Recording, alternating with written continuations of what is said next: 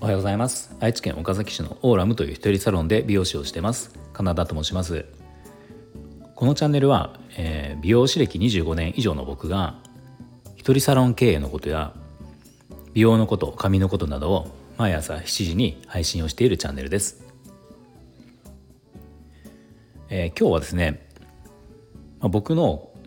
カットの技術に関してのちょっとお話をしようと思います。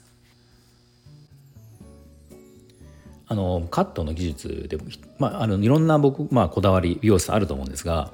あ、僕が一つこだわってることでカットする時に左右の長さを同じにすることっていうのをあまり気にしていないっていう、まあ、これ一つのこだわりなんですよ。でこれは別にその要はアシンメトリーみたいな、まあ、アシンメトリーってあの左右非対称っていう意味ですね、うん、アシンメトリーの髪型ってありますよね。わざと左右非対称にするっていう。これをするわけではなくて、まあ、こういうこのことその時もあるんだけどその普通の普通に同じ長さアシンメトリーとかではなく普通に切る時に、まあ、その時でも、えー、右左の長さ左右の長さを合わせるっていうことをあまり意識をしていないんですよ。っていうのがこだわりででこれ多分そのまあ美容師さんで分かる方は分かるかもしれないけど普通の人が聞いたらそこ合わせてよって思うのかなって思うんですけど、まあ、実はこだわりがあってあの、まあ、これですね髪の毛ってその日によって違うじゃないですか長さって日によって違うっていうのはあの癖の出方とか乾き方とか、まあ、スタイリングの仕方とか、まあ、あとヘアアイロンとかする場合だったらアイロンのやり方とか、まあ、ブローのやり方とか、まあ、何かそのそれによってまあこう何十センチも変わることはないけど数ミリってこう違ったりするんですよね。だから、まあ、仮にですよ仮にそのカットの時にじゃあ僕が切ってこの時にじゃあもう1ミリも狂わず仕上がった時にこっちとこっちの右と左の長さってこう合わせたとしてもじゃあ明日次の日にお客様が自分でスタイリングした時にここに収まるどう収まるかどうかっていうのはまあ保証がないというか多分違うんですよ。うん、そうするまあ、だからそうするとこのもちろん数十センチとかの大きな長さの差っていうのはもちろん大あの合わせなきゃいけないんだけど数ミリをこう丁寧に合わせたところで明日からそれがそうなるか分かんないっ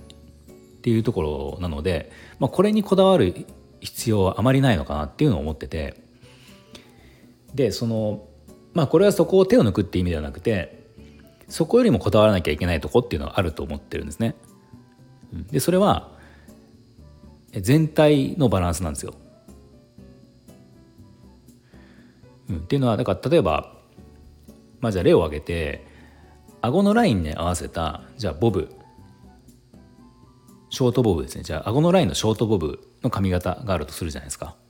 でこれで顎のラインだからじゃあ左右右と左こう前から見た時に顎のラインに来るところの髪を1ミリ2ミリ1ミリも狂わないように左右合わせた合わせるっていうことがじゃあ仮にできたとしてもじゃあその全体的な、えー、ショートボブのこのバランス、うん、あのボリュームのバランスであったりとか重さとか要は顔に合ってるかどうかとかまあ、要は大きな目線で見た時のこと。っていうのが合ってなかった似合ってなかったりとか、まあ、微妙だったら顎のラインのその長さ前から見た時の左右の長さっていうのはぴったり合っていったとしても、まあ、これがいい髪型にはならないわけですよね。うん、けどその1ミリ左右の1ミリ2ミリが違ったとしても全体のバランスがあって似合ってるっていうことって結構大事だ大事じゃないですか。でしかもさっきそう言ったえー、1ミリ2ミリの違いっていうのはもうそのお客様が自分でやった時にもうこれは誤差がもう毎日出るところなんで、まあ、ここを今日の仕上がりの時点で1ミリ2ミリをこだわって細かく切るっていう作業って正直僕は無駄無駄って言ったらあれだけど、うん、あまり意味がないっていうふうに思っているのであまり気にしていないっていうところは正直あります。まあ、そんなこだわりっていうのが僕の一つあるあのことであるんだけど、まあ、以前僕すごく嬉しかったことがあってで、ね、このこだわりをあの分かってくれた方っていうのが言ったんですね。で、えー、これ美容師さんのお客様で、まあ、その方も一人であ一人じゃないかあの最初は多分一人だったんだけど今はちょっと人を雇ってるらしいんだけどあのまあその美容師さんその美容師さん女性の美容師さんなんだけど時々僕のとこにカットに来てくれるんですよ。であのその時に話をしてて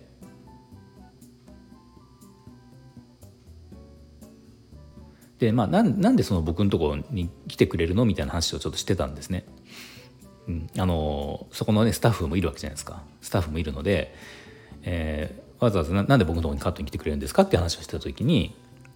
いやなんかそのその方が言ってくれたのがカナダさんに切ってもらうとまあなんかあの正直左右の長さのバランスが違ったりすることもあるんだけどなんか合うんだよねみたいななんかしっくりくるというか、まあ、そんなようなニュアンスのことを言ってくれたことがあってまあ、僕はまさにそれは自分がこだわってるというかあの思ってやってることなので、まあ、それをしかも同業のそのプロの美容師さんにそれを言ってもらったっていうことで、まあ、すごく嬉しかったんですよ。まあ、美容師さんじゃないお客様が、まあ、それをどこまでそのかんあの分かるかっていうのはちょっと微妙に分かんないんですけどでもそのカットの技術美容室でカットをするっていうことってその美容師さん側から美容師側から言うとその限られた時間でやらやることなんですよね。あのまあ、大体ほとんどの場合そうだと思うけど、うん、カットだったら1時間の間にそれを完成をしなきゃいけないわけですよね。そうするとそこに、えー、時間を割くこう技術ものこだわるところっていうのがその中でやんなきゃいけないわけですね。だからまあ、例えばこうシャンプーをして、まあ、シャンプーも時間に入ってるからシャンプーして、えー、乾かす時間も入ってるし、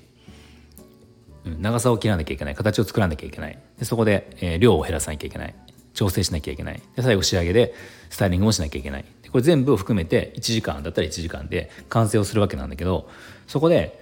例えば長さの調整右と左がぴったり合うように最後仕上がった時に1ミリミリも狂わないように長さを合わせるっていうところに例えば10分とか使ってしまったら他で10分使えなくなるわけじゃないですか。でさっき言ったようにその長さを左右合わせるっていう1ミリ2ミリ1ミリも狂わないように合わせるってことは結局誤差が生まれるのであまり意味がないっていう、うん、あまり意味がないと思うところにじゃあ10分使っちゃったら本当はもっとその全体のその形でバランスを整えるところに使いたい時間をそこで使ってしまうので僕はそこには時間を使いたくないっていう、まあ、そんなこだわりがあ、るんですよ。でもこういうこだわりってあのまだ経験が少ない年数が浅かった時はそうはならなかったったんですよね。やっぱり左右の長さを合わせる。